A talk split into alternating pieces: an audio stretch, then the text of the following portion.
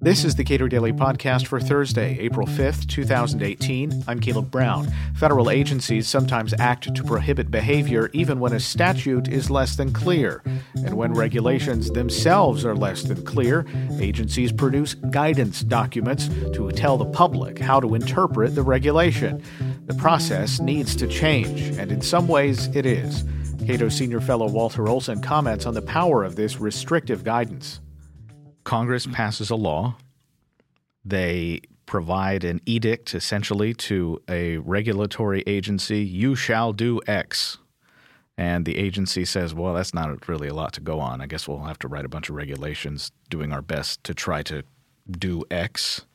And then when the regulations themselves aren't necessarily that clear, the agency is able to produce guidance documents which help the private sector understand the regulation that has been put in place from the statute that may not have been all that clear to begin with. And I have a lot of sympathy for agencies that are trying to do their best to issue uh, guidance, issue regulations that are uh, follow what Congress may or may not have intended. Yeah.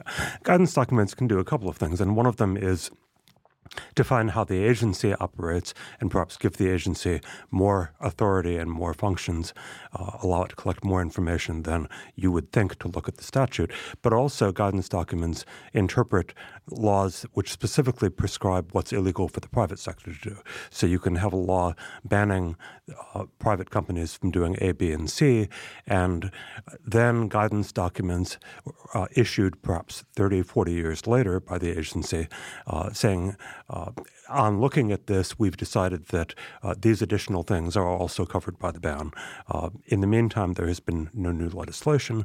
There has been no formal regulatory process, which every agency can do, by which they can uh, propose to extend the law into new areas. Instead, it's done uh, kind of under the table by guidance. And this has been uh, the subject of a lot of outrage and protest for many, many years from uh, scholars at Cato, from uh, the, the, regulated industry, uh, for pretty basic rule of law reasons, which is uh, people deserve to know uh, whether their actions are unlawful or not.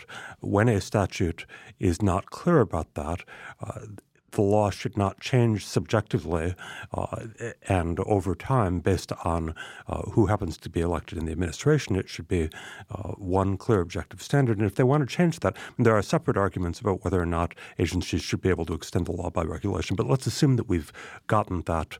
Uh, certainly, the, the, courts have approved of that delegation of legislative power.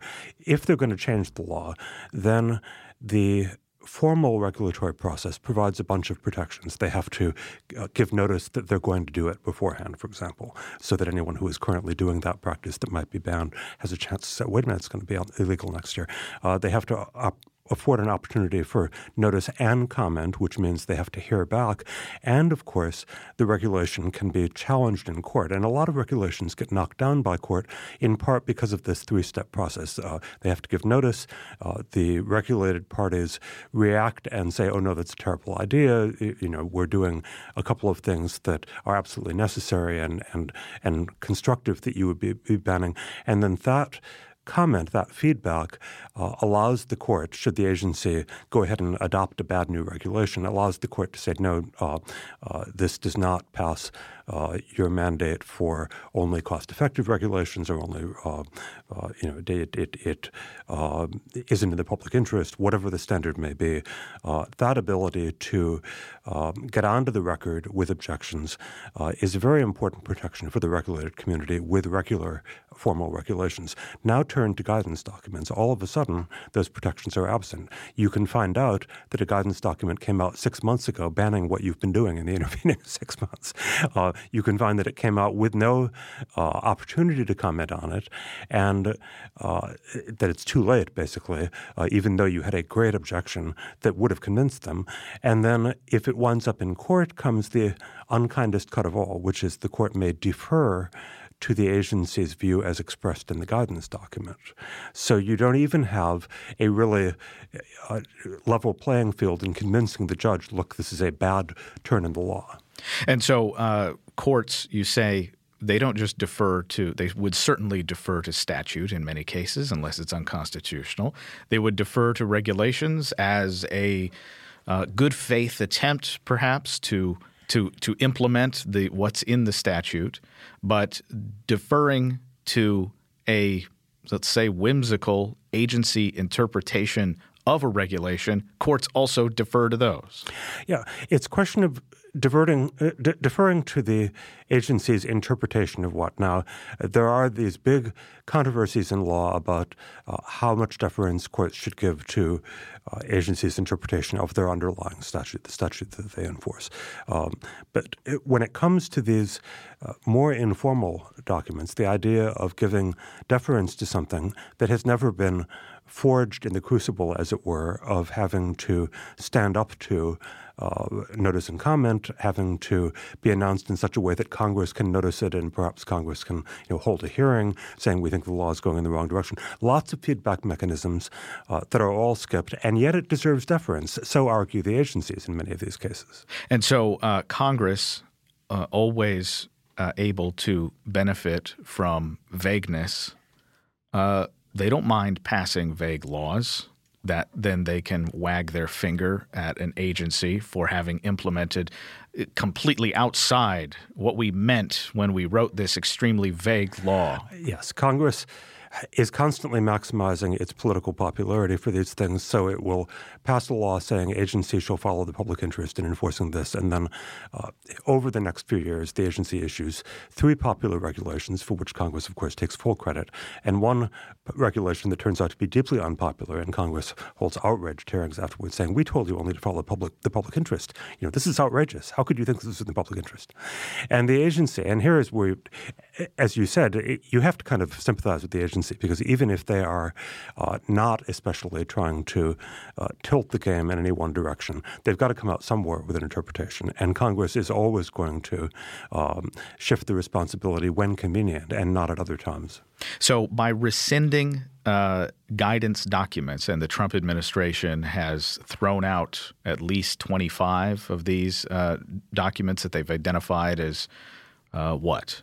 Well, this has gone on in several stages and continues to go on. It, uh, the big news story was Attorney General Jeff Sessions uh, announcing ba- basically the point of principle, which is uh, we no longer are going to assert that the agency's word is law in, in guidance documents. Uh, it is not necessarily law, and we are not going to defend uh, the uh, assertion in many of these cases that the agency has made new law by issuing these guidance documents. And then more clarity came uh, later in 2017 in December when the Justice Department announced that after a review, and, and, Sessions had promised to go back and review old guidance documents, that they had identified 25 that flunked at least one of three different standards. Now, uh, the, the it, it's important to clarify on this point, they're not declaring war on all guidance documents. Um, obviously, sometimes it's useful for the, the, government to put out, if you know, frequently asked questions saying, um, you know, this this term is unclear clear. What has it meant in uh, practice? You know, pointed to court decisions, pointed to their guess as to how courts will rule.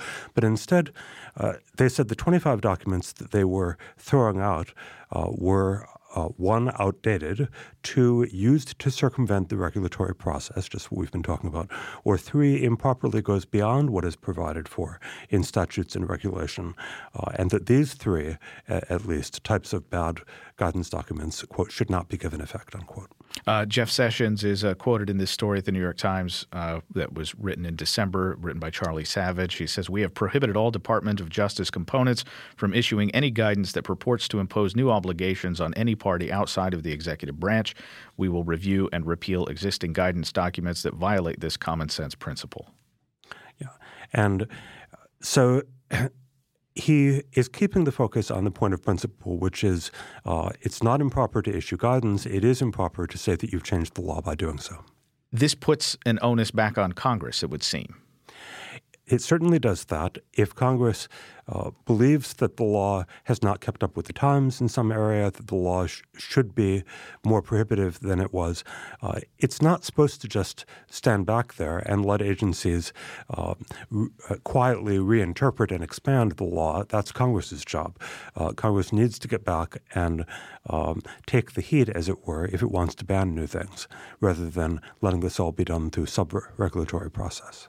All right. So, uh, are we expecting the Department of Justice to uh, continue? You said that this process is ongoing. Or should we expect more guidance documents to go away? And are there any in particular that you're aware of that you think, oh, this has got to be this is a prime target right here?